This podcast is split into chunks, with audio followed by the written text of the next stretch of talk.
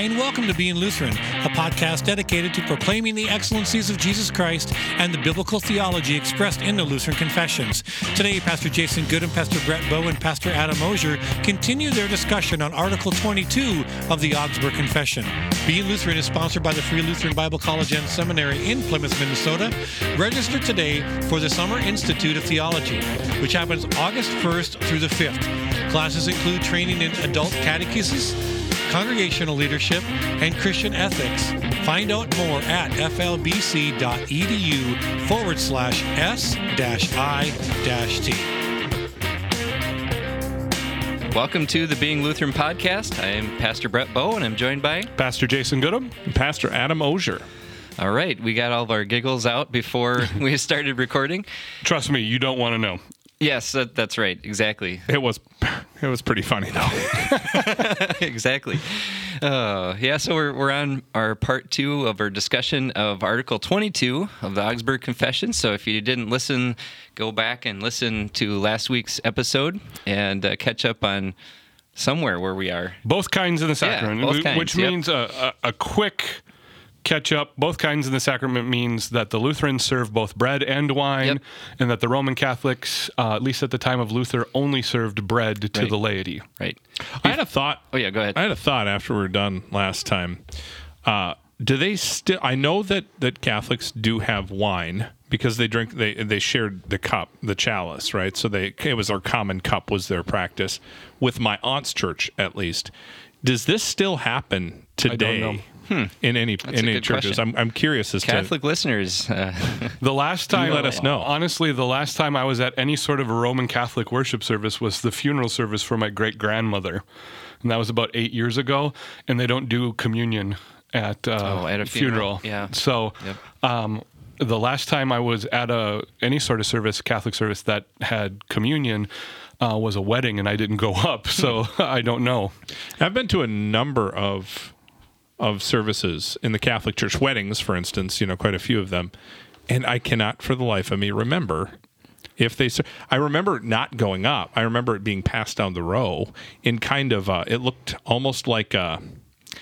It, like a, a basket on a pole, and they would they would like serve it down the aisle. Like offering, Yeah, kind of, but it was on a pole, and they they reached down to the end of the pole like uh like one of those extended like painters poles kind of thing, only like far more churchy. like a like a Inspector selfie Gadget arm. Selfie yes, stick. and I for all of our Catholic listeners, if there are Catholic listeners Yeah. right now, I'm not making fun of the practice. Sure. I'm simply describing actually what I saw. We, we describe what we see but do not understand. Yes. I, I would love, I, I should reach out to him. I interact with him on Twitter quite a bit. Uh, after the apology, uh, getting Dan Van Voorhis Ooh. on for a Being Lutheran bonus series That'd to find out uh, how many of the historical issues Hmm. the uh, Augsburg Confession brought up have changed in the Roman Catholic Ooh, Church. yeah, that's a Have an- great idea. Have an actual church historian um, instead of uh, Yeah. speculating Lutheran pastors. Uh, but yeah, I would. Which, by the way, you know, listen to his excellent uh, yeah, podcast, uh, Church History Church- Almanac, Yeah. one of my favorite podcasts. Yeah, you think we're too. short form?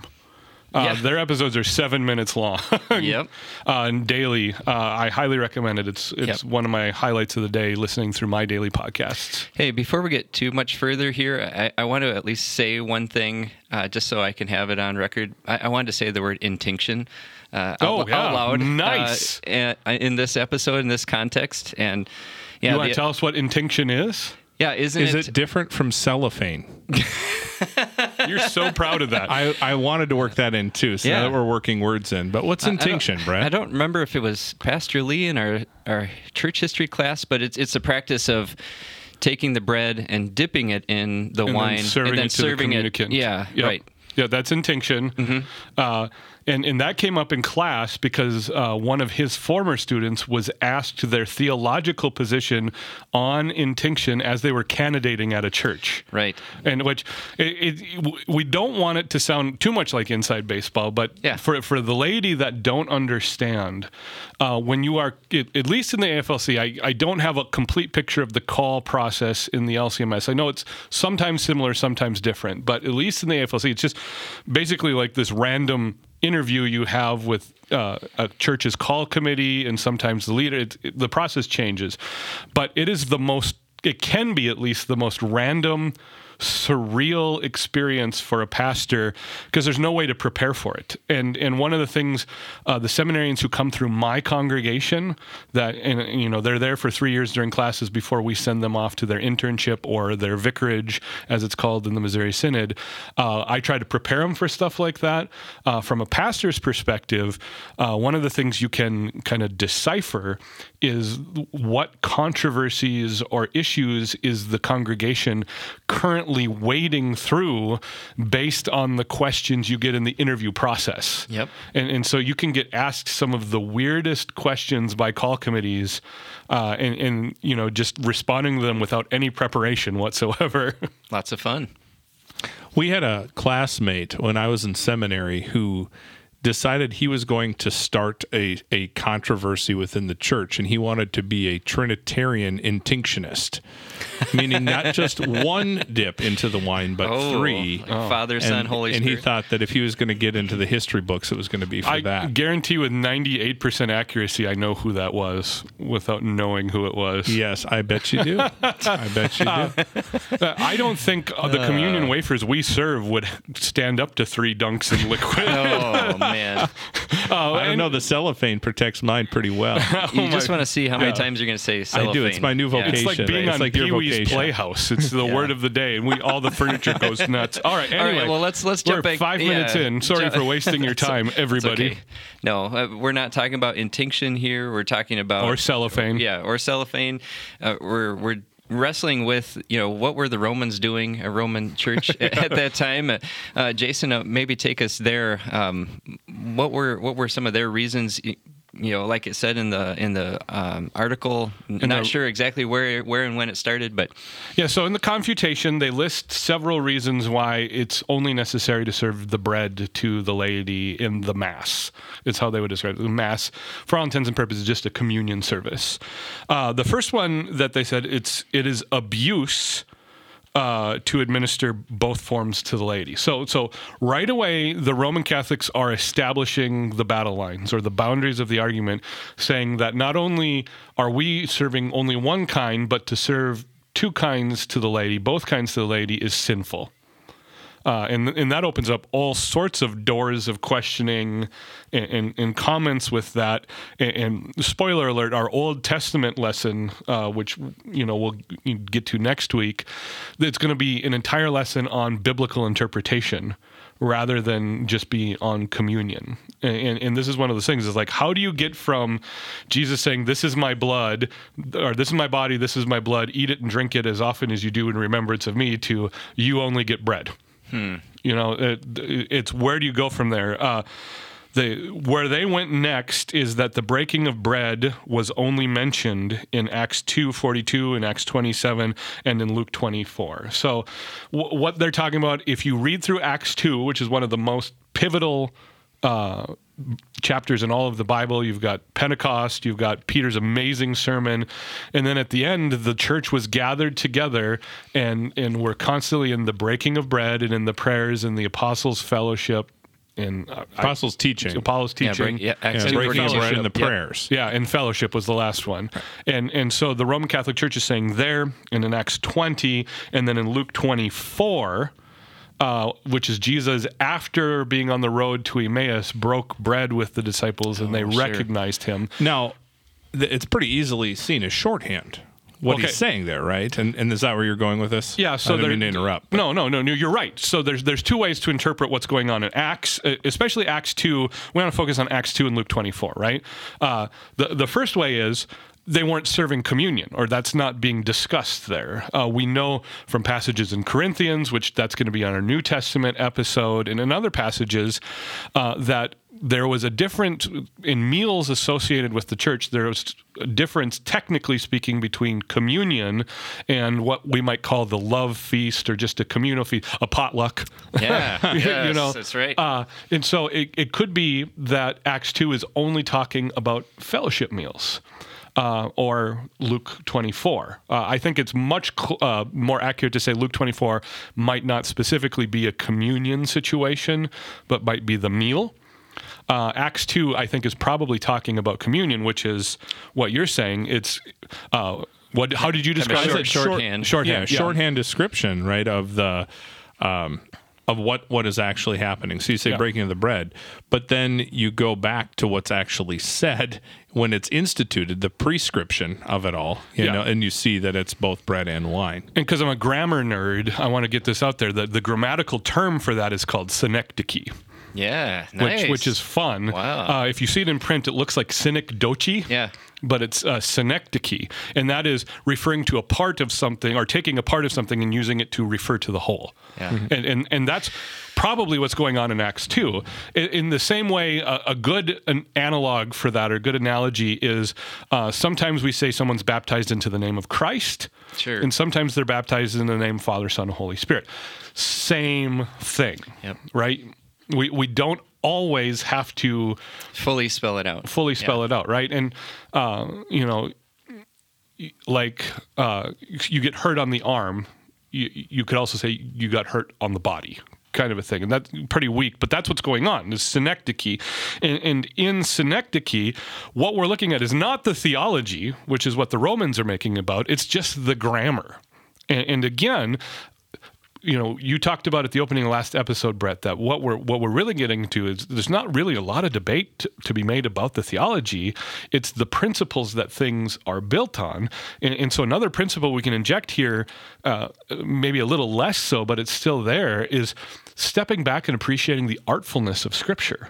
That it's not just a sterile uh, systematic theology, ma- you know, manual. It's uh, artistic well crafted literature by skilled writers as they were inspired by the Holy Spirit. right. You know, and so we we should expect images. We should expect imagery. We should expect poetic license to an extent, right? Uh, we should expect that different writers would have different styles. You know, Isaiah is not Jonah, is not Paul, kind of a thing. And in both instances referenced here, Luke is the writer. Yeah. You know, and so you know that could be his way of referencing Communion. the Lord's Supper. Yeah. There's been something that that's been bouncing around in my head here. I wanted to ask if it's if this is even part of this discussion.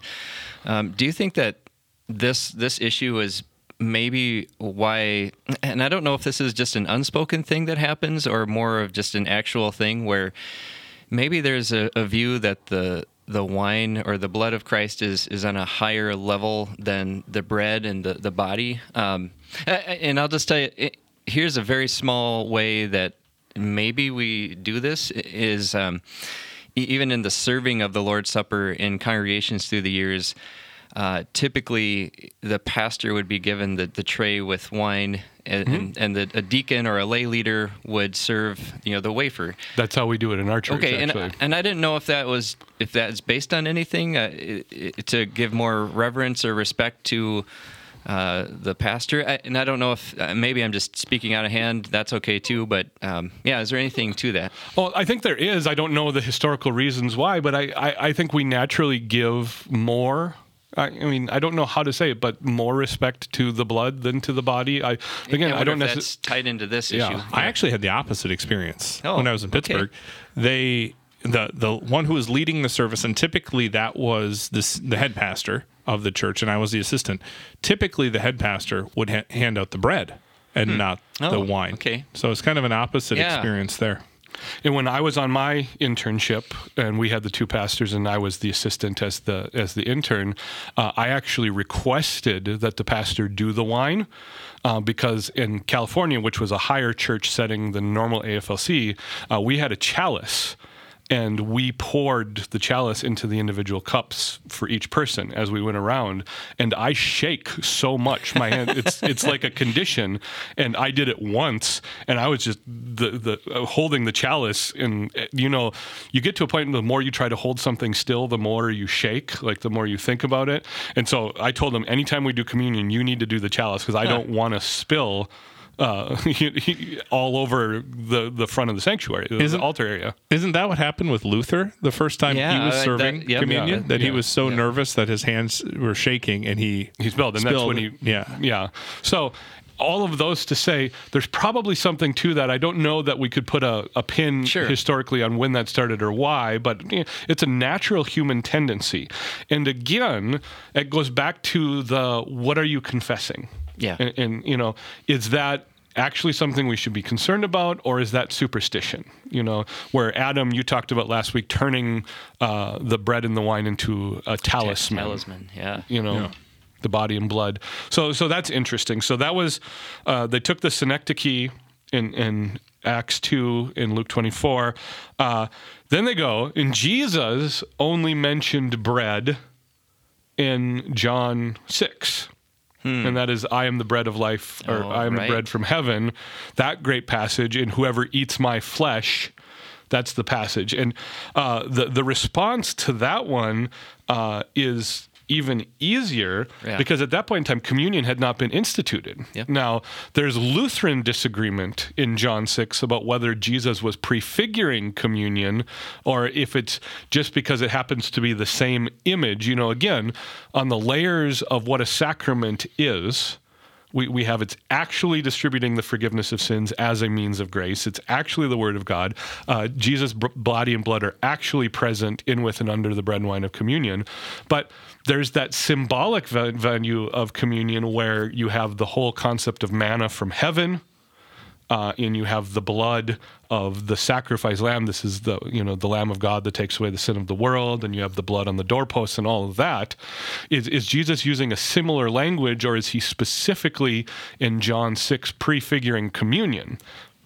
Yeah, I w- just to say in John chapter 6, I've seen that referenced as well in this particular argument, but you go to chapter 6 verse 52, it says the Jews then disputed among themselves saying, "How can this man give us his flesh to eat?"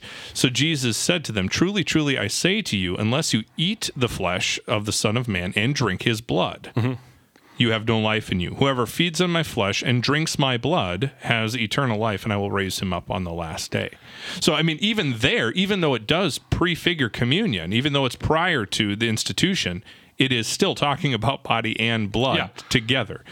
Which, which is, is amazing. So that's you know four verses after the verses cited against that Right. in the Roman It's like confutation. an, a, an opportunity to miss the context uh, for for those guys. Well, it's. Uh, w- I'll do it here uh, because I haven't had an opportunity yet to whip the uh, the generic American church. Uh, but but perhaps my one of my least favorite generic American things is the Purpose Driven Life. Uh, by Rick Warren, uh, which Your was favorite or- my least favorite. Oh, I thought you said your favorite. I favorite. hate, hate. oh, I know what I'm getting him for Christmas this Uh, year. yeah, I. Well, guess what? You ever been to a thrift store Yeah, or a used bookstore? right You- next to Left Behind. Oh my goodness! There's like always 40 copies of the Purpose Driven Life there. I, I think they probably just started throwing them away. But anyway, uh, I hate that book so much. Um, the first reason I hate it at the very beginning of the book. What's the first line of that book, Brett? It's not about you. It's not about you. The rest of the book is It's about you. me, me, me, me, me, me, me, all the way through.